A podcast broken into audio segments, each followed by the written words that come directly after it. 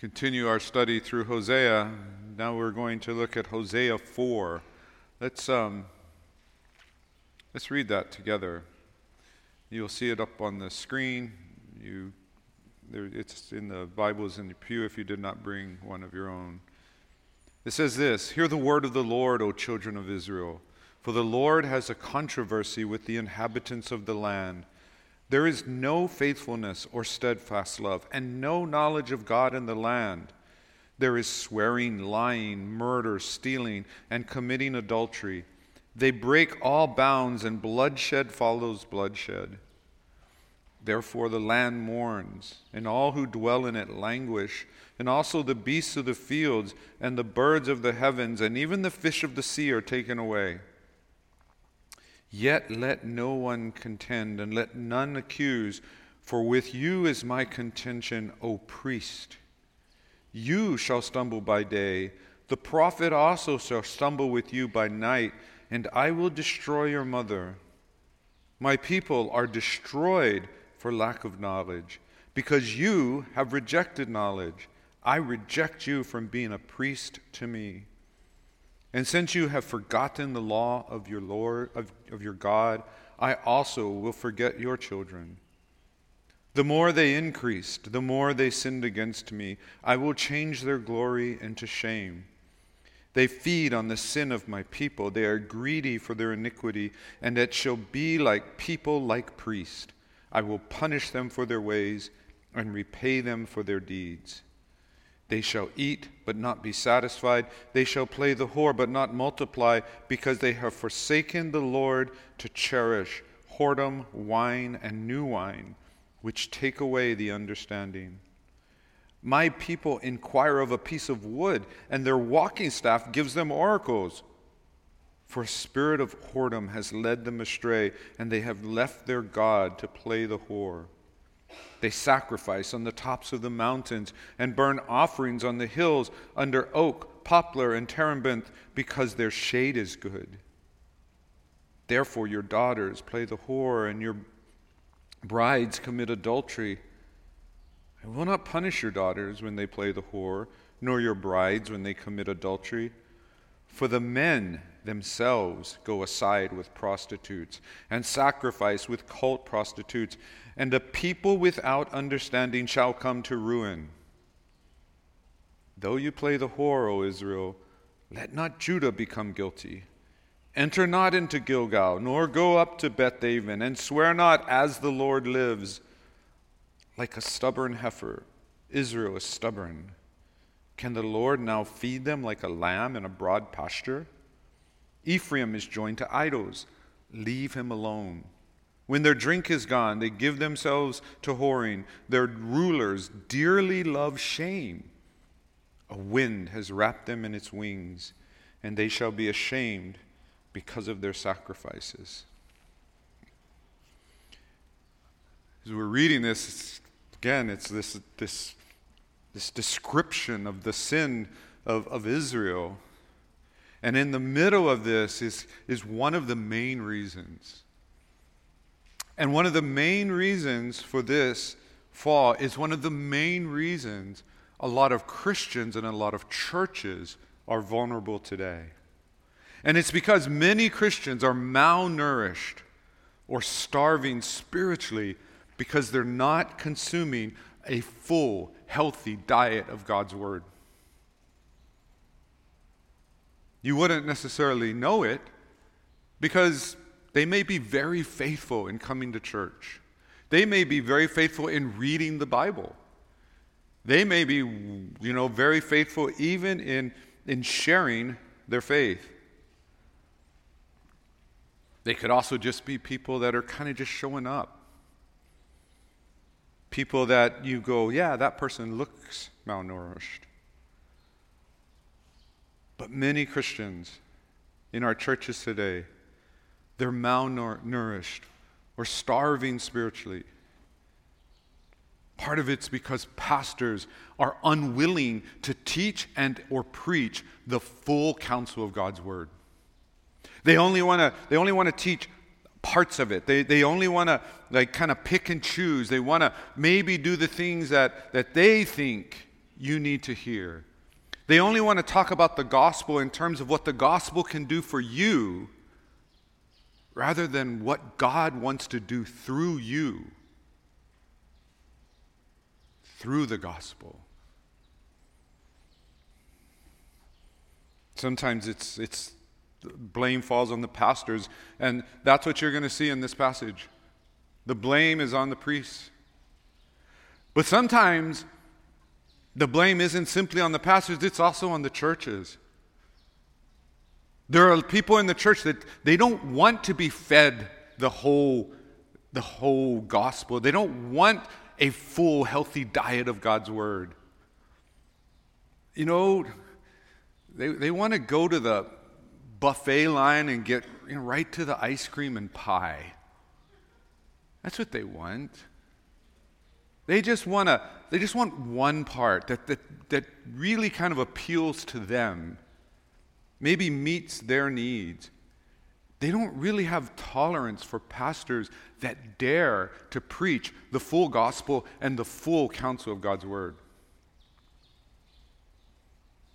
And so what happens is they either don't ask those pastors to be there, or when they are there, they either try to change them or they try to get rid of them.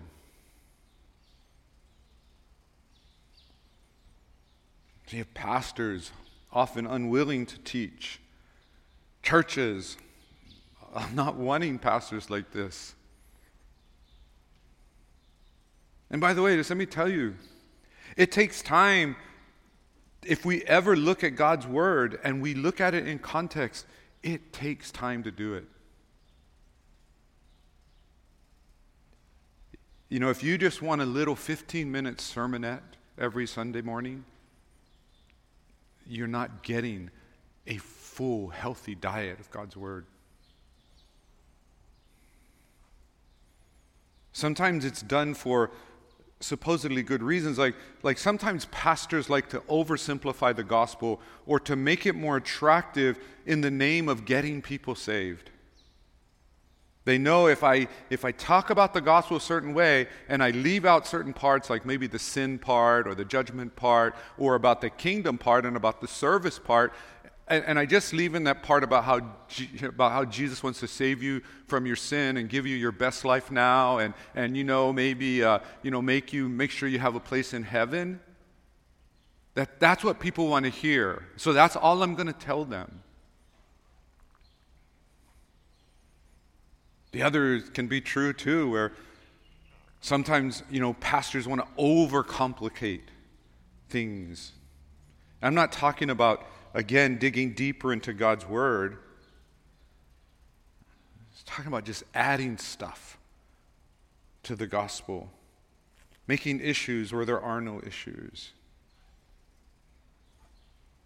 There's a lot of Christians who believe it's good enough to feed on God's word, you know, once a week. In fact, for some people, that's a lot. It's a lot. There's other people who think like the goal is to just simply read the Bible and not study it, and certainly not study it together. Now, I'm sure there's other reasons. There's other reasons that we can become malnourished or starving spiritually. I'm not, I'm not saying you are. You might be. You might fall into this category.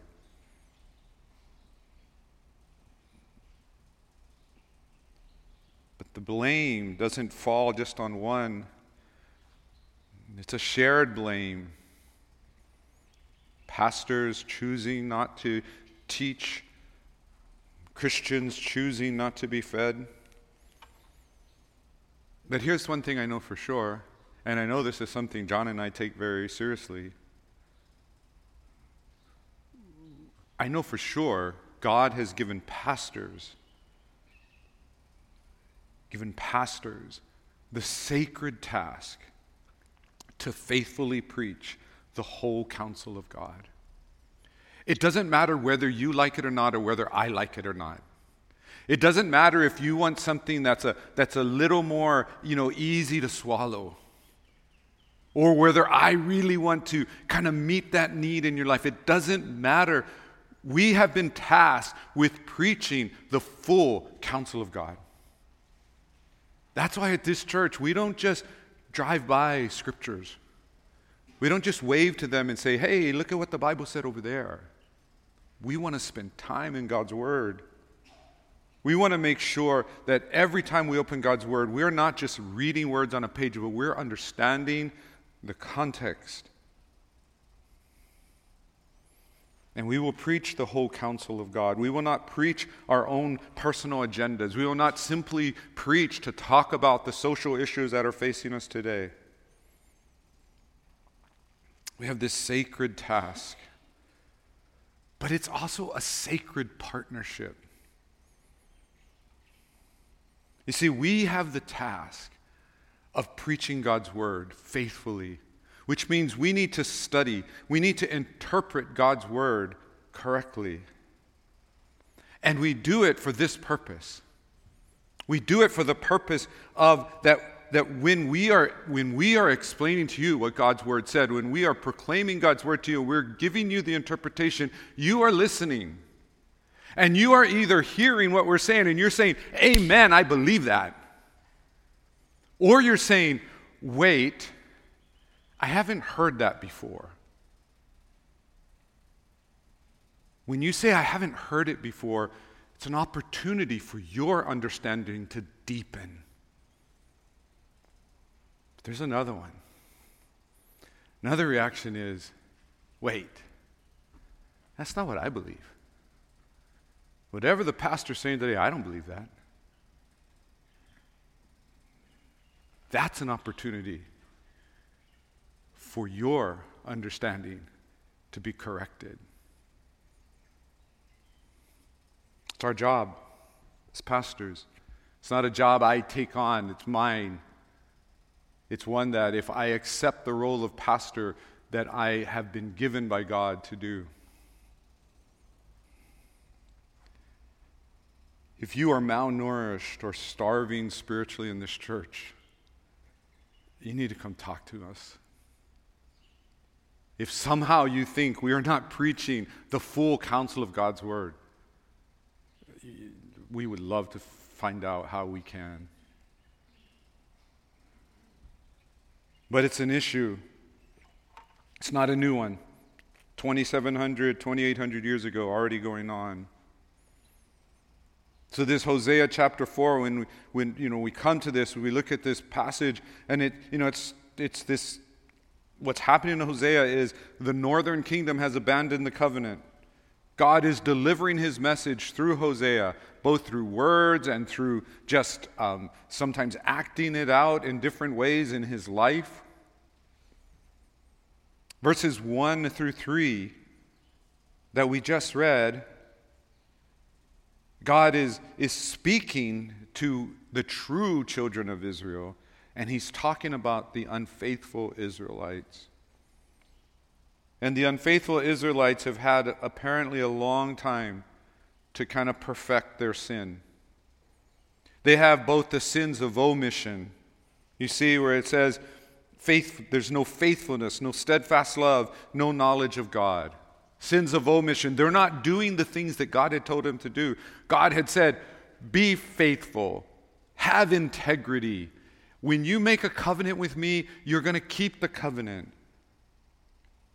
Love each other. And don't make the love based on how you feel in the moment. Make, make the love based on the covenant, the commitment that you made with me. Don't just love me, love each other. And know me. Know me. They've committed the sins of omission, but they've also have, are now full of the sins of commission.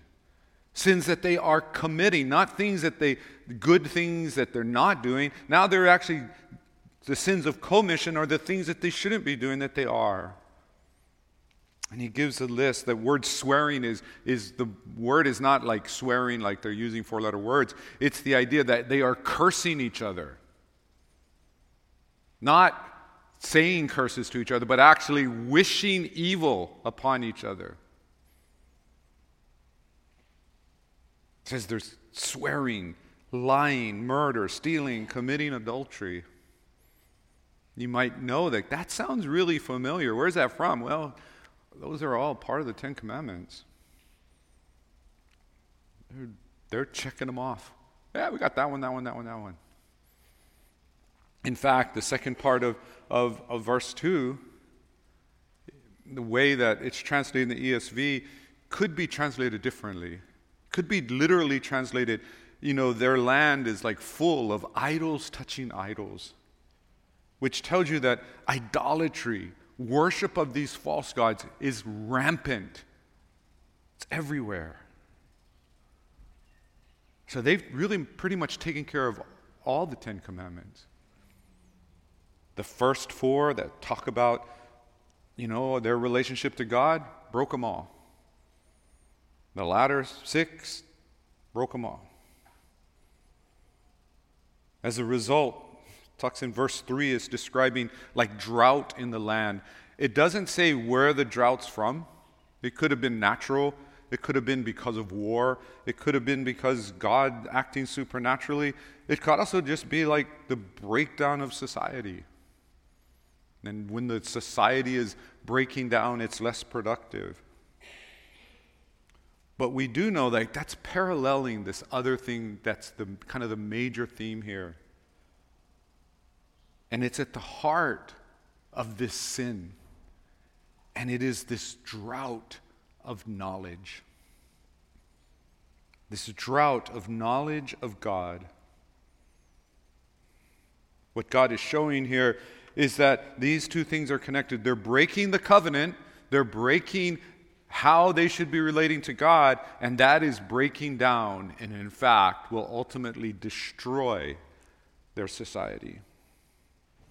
Verses 4 through 11 again, it's the abandoned covenant.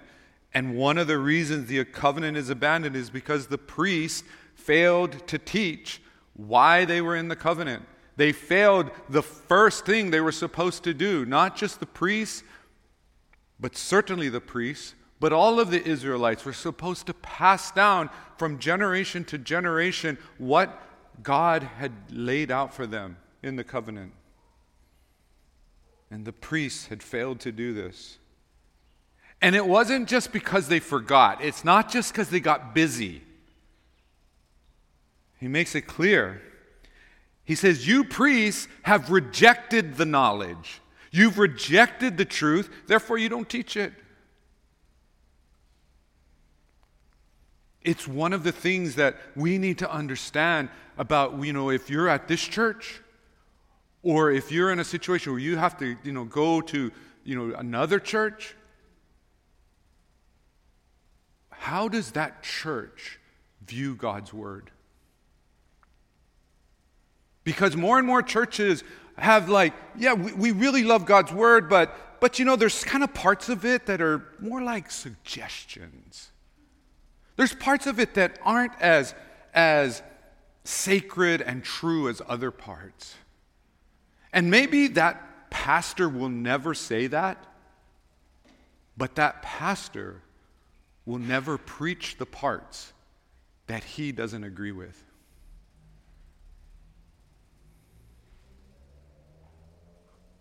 You know, I went to I went to one of these kind of mega churches for a little while. And it was good six to eight months. In all the sermons that I listened to, never heard the word sin, never heard the word judgment.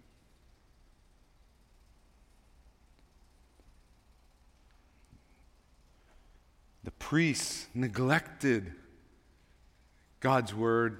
No, they rejected God's word.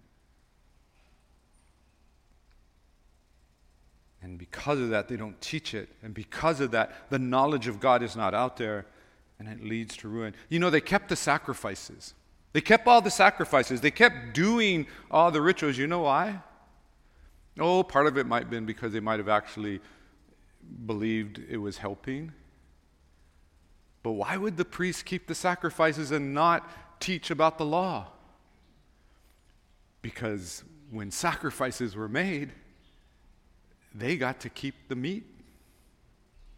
That's what Hosea is, you know, pointing out. That's what God is saying. You're doing this, you're getting rich off their sin. You're not doing this because you are trying to be the mediator between God and man. You're doing this for your personal gain.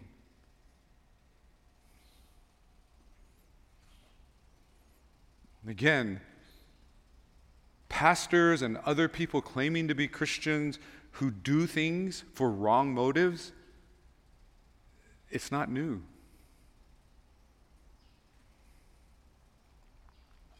And they had rejected the knowledge of God for so long, they had forgotten it. So, on every level, the priests are failing. The only thing they're doing is they're kind of keeping the temple doors open, making sure we can keep getting the sacrifices flowing. Not doing anything else. Verses 12 through 14. In verses 12 through 14, God describes here the consequences of this drought of knowledge. And the first thing he says in, in verse 12 is that instead of the word that I had given them, the perfect word of God, the truth, how you should live, how you should relate to me, who I am, instead of consulting that for wisdom, they get their stick. And they say, Stick, Give me wisdom. They, they get a piece of wood and they carve it. And they say, Wood, give me wisdom. And God is like, It's crazy. I gave them wisdom. I poured out my heart, my truth to them. And they've rejected it, they've forgotten it, they don't teach it, and as a result, they still need wisdom, they still need advice. And so, where did they go for truth? A piece of wood.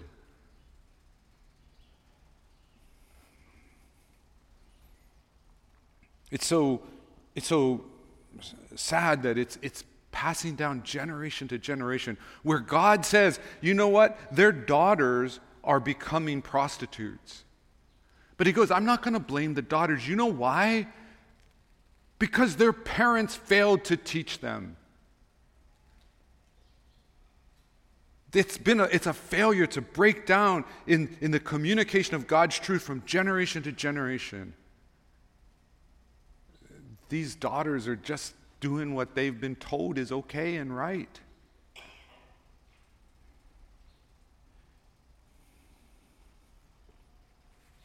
Instead of praying, Instead of studying God's word, learning God's word, they're asking for wisdom from a piece of wood. Instead of keeping the covenant and worshiping God alone, they are worshiping and trusting all these different va- versions of Baal.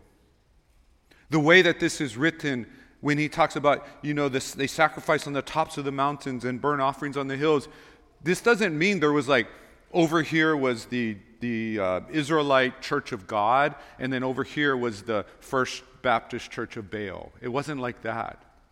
It's like on every high place, every high place, there was different altars of worship. It was throughout the land.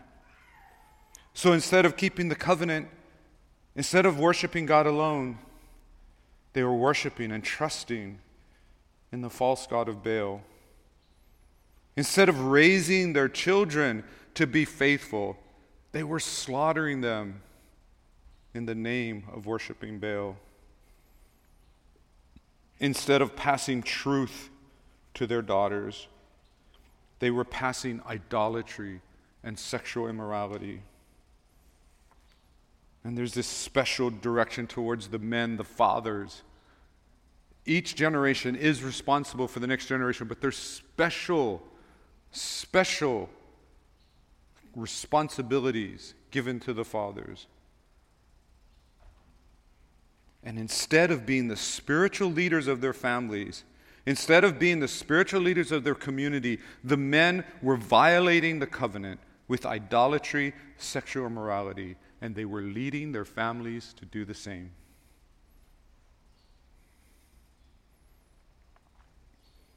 in verses 15 through 17. It's, we once again see the mercy and grace of God. You see, this is a judgment on the unfaithful, but it's also God's grace because it's a warning to the faithful. It's telling the faithful, look, this is why the northern kingdom is being judged. So, throughout the end of this, there's this reminder be faithful, stay faithful. Avoid the compromised northern kingdom. Don't go to their places of worship and think you're worshiping God. You're not. You're participating in their compromised blend of, of you know, the Israelite faith along with the Baal. He says you need to, you need to stay away. And he, he, calls, he calls the unfaithful heifers, cows. He says you need to stay away from the stubborn cows because they're just going to hurt you. And as part of his mercy and grace, in the last two verses, 18 and 19, he warns them of the danger of sin. You see, the Israelites had, had been drawn to Baal for different reasons, but one of the reasons is because they thought by worshiping Baal that that would give them more control, it would give them more power. What God points out in verses 18 and 19 is quite the contrary. First of all, he says, the rulers, the rulers, the unfaithful rulers love their shame. In other words, their value system had been so turned upside down that when they were living according to the ways of the world, when they were living according to self and greed, sexual morality, and all of the other things that's been talked about here, they're, they love it. They're not ashamed of it.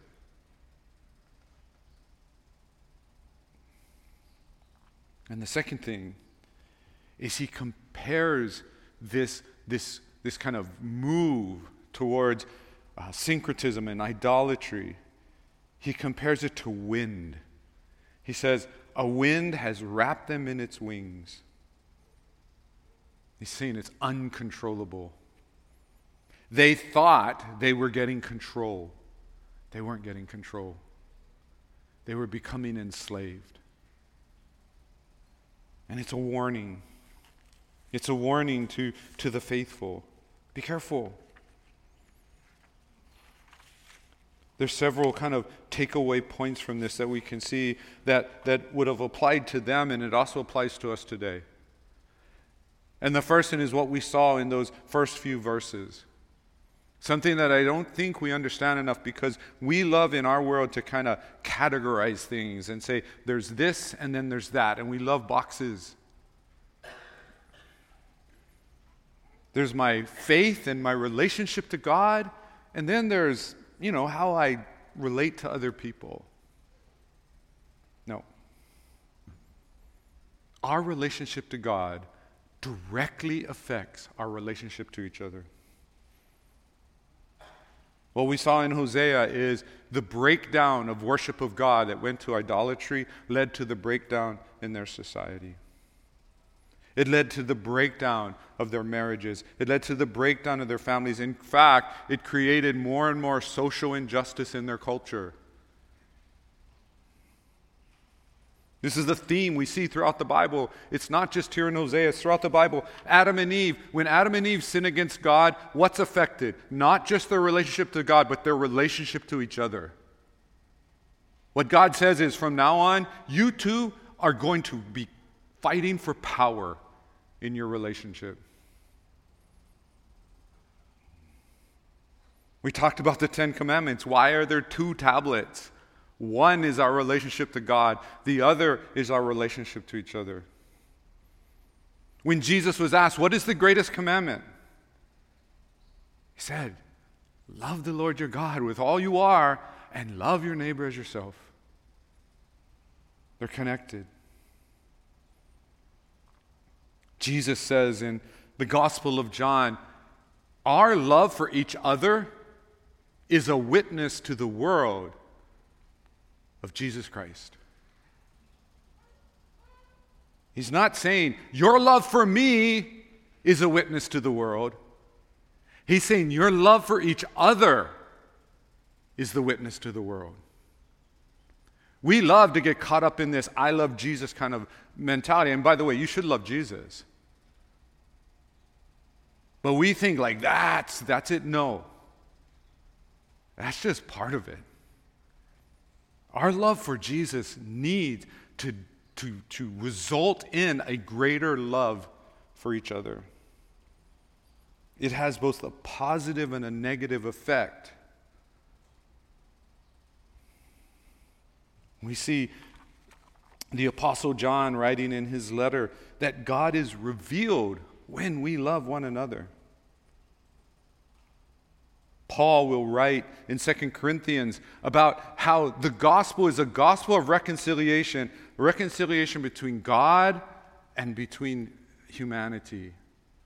But it also is like we've been given the ministry of reconciliation.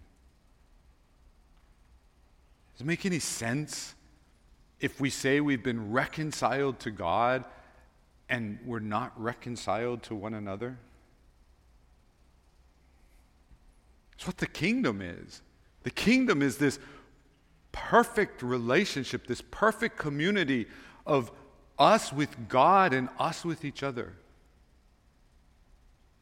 From Genesis to Revelation, we see this connection. And yet somehow we kind of leave it on the side. If you believe you are developing a deeper knowledge of a God, and a deeper love for God. And it does not result in a deeper love for your church, a deeper love for other Christians, and indeed a deeper love for the lost people in this world. It is idolatry. Let me repeat this. Because a lot of people have become idolaters and they don't know it because they worship this individual Christianity. And they become very pious and they feel close to God, but they feel more and more withdrawn from other people. If you believe you're developing a deeper knowledge of God and a deeper love for God, and it does not result in a deeper love for your church, other Christians, and, and the lost in this world, it is idolatry.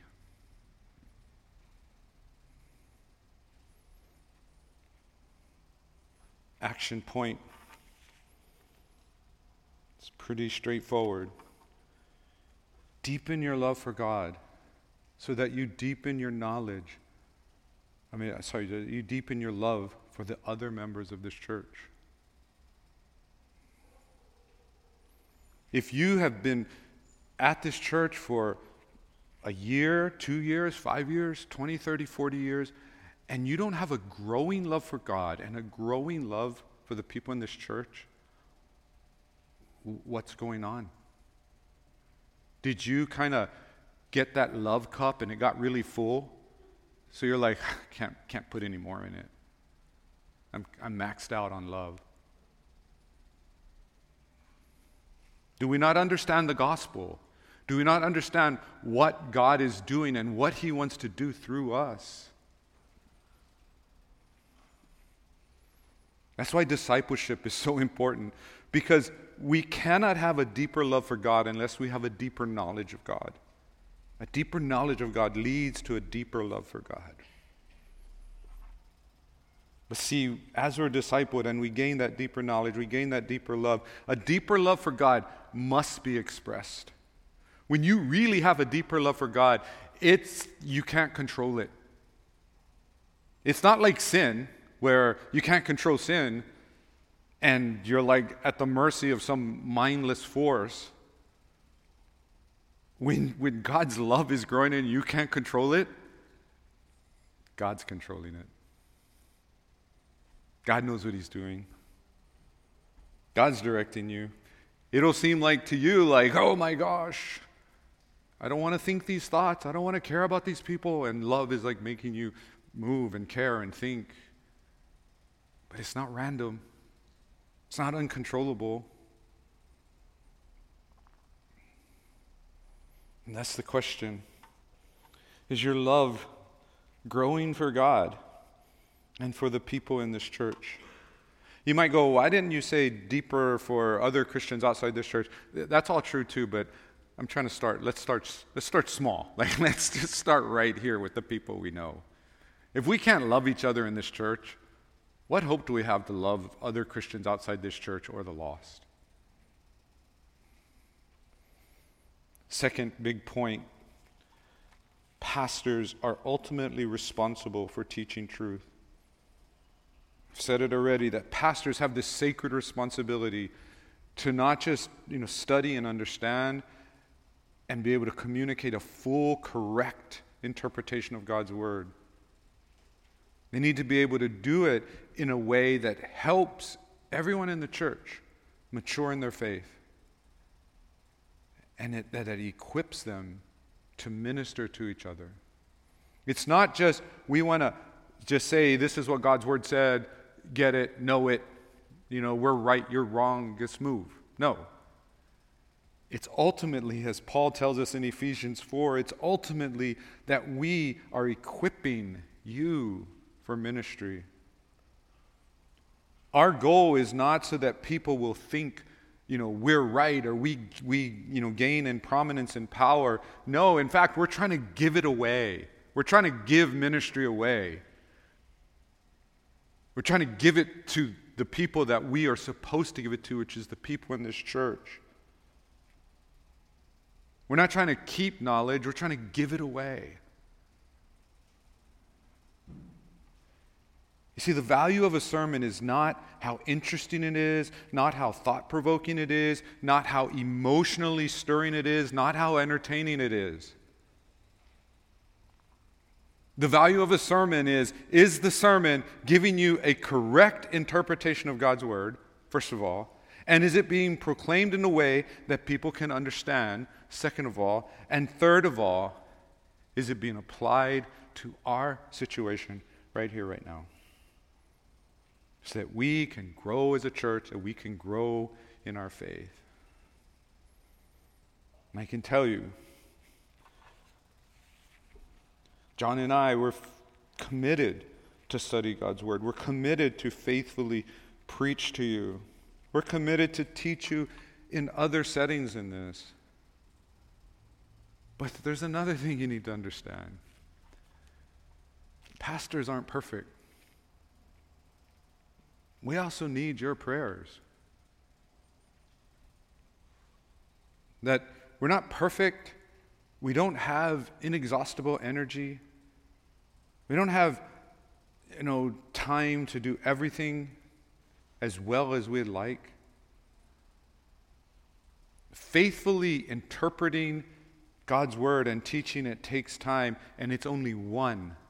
It's only one of several very important jobs we have as pastors. We're responsible for teaching truth. And the action is simply this pray for us.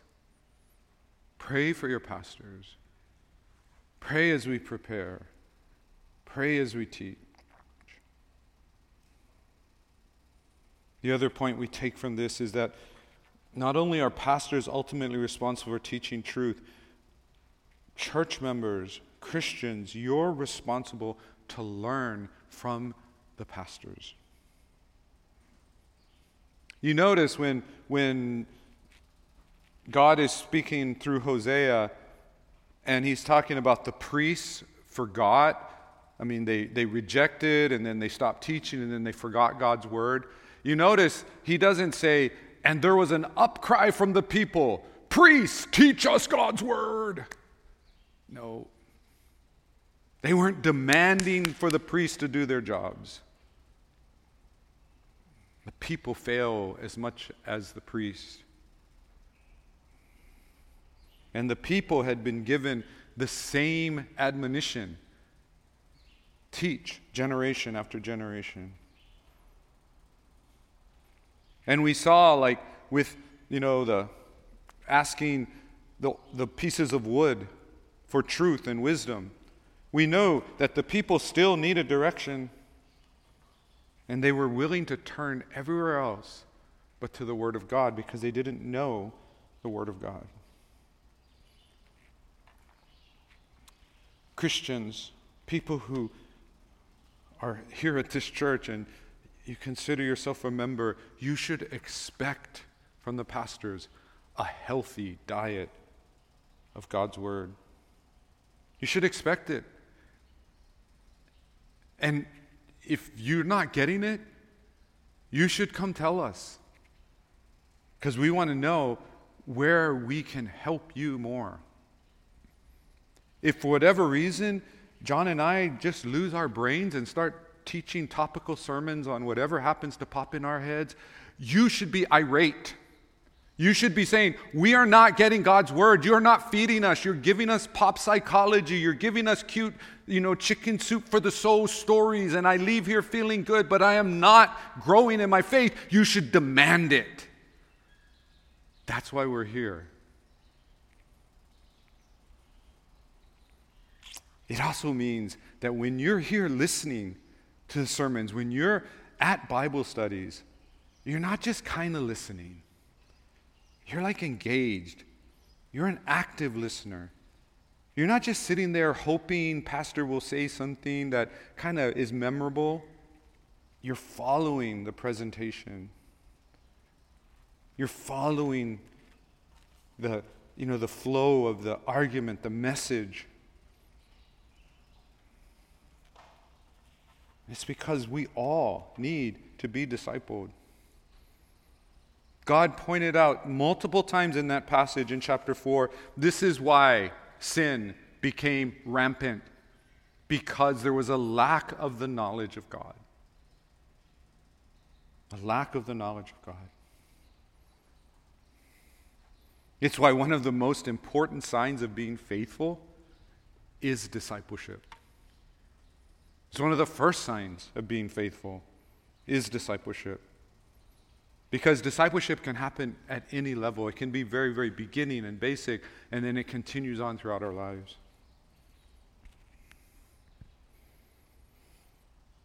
What is the action point? The action point is this take every opportunity to learn God's word from your pastors.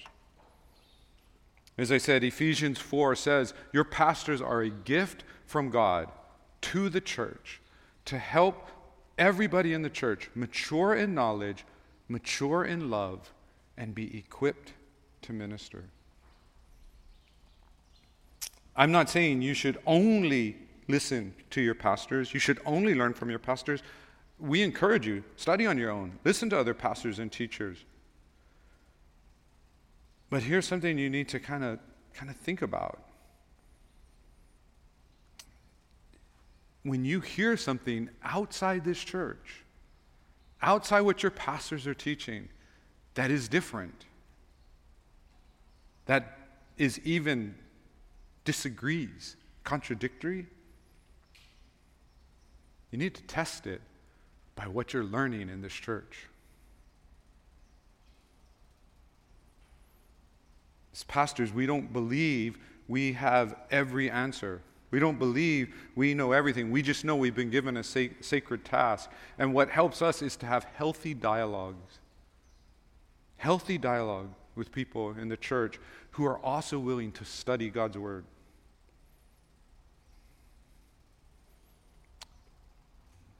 Church members, we have a responsibility to not just read the Bible and be familiar with the Bible, but to continually learn and deepen and grow in our understanding of the correct interpretation of the Bible, to be equipped and to serve.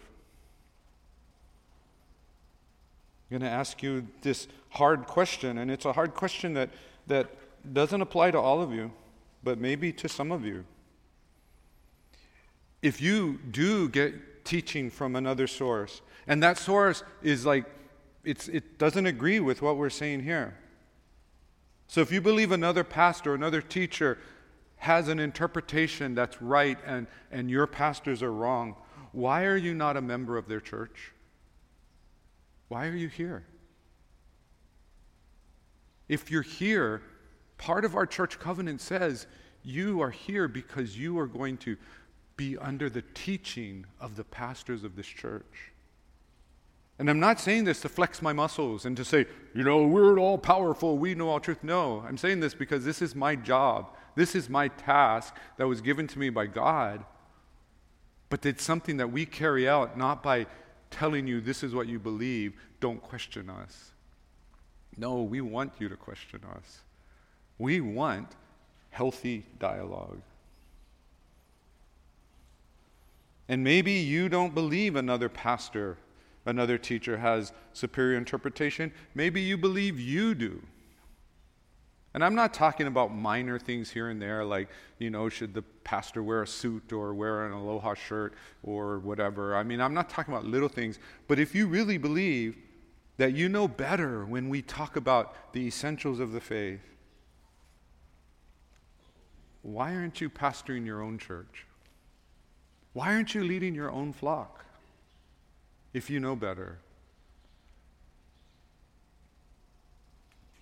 When we join a church or when we call a new pastor, we should be affirming that we are under his teaching ministry. Which means not saying he's our exclusive teacher, but he is our main shepherd. He is our main shepherd who will teach us, protect us, and equip us. The last point is just simply this what we said before God is merciful. He's merciful. Even though judgment was coming upon the unfaithful, He was merciful to the faithful. And His most important warning about sin was that it is uncontrollable. In fact, that's the whole point of, of His presence and His love and His covenant is to protect us from this uncontrollable wind. We cannot control sin, it will control us. And ultimately, God is merciful because of the new covenant in Jesus Christ. That He says in the new covenant, as we talked about a couple weeks ago, it's not about your ability to be good. It's not about your ability to be obedient, but it is about what God will do through you, through Jesus, through Jesus Christ, and through the work of His Spirit. People here, some of you may not be know what it means to be in the new covenant. Some of you are, but it's kind of like you've kind of been like the Israelites, kind of straying away from it. And some of you are like, like fully engaged. The action point applies differently. Come to Jesus, return to Jesus, stand firm with Jesus. It's only with Jesus in the new covenant that we can be saved from our sin and empowered to fulfill what God has for us.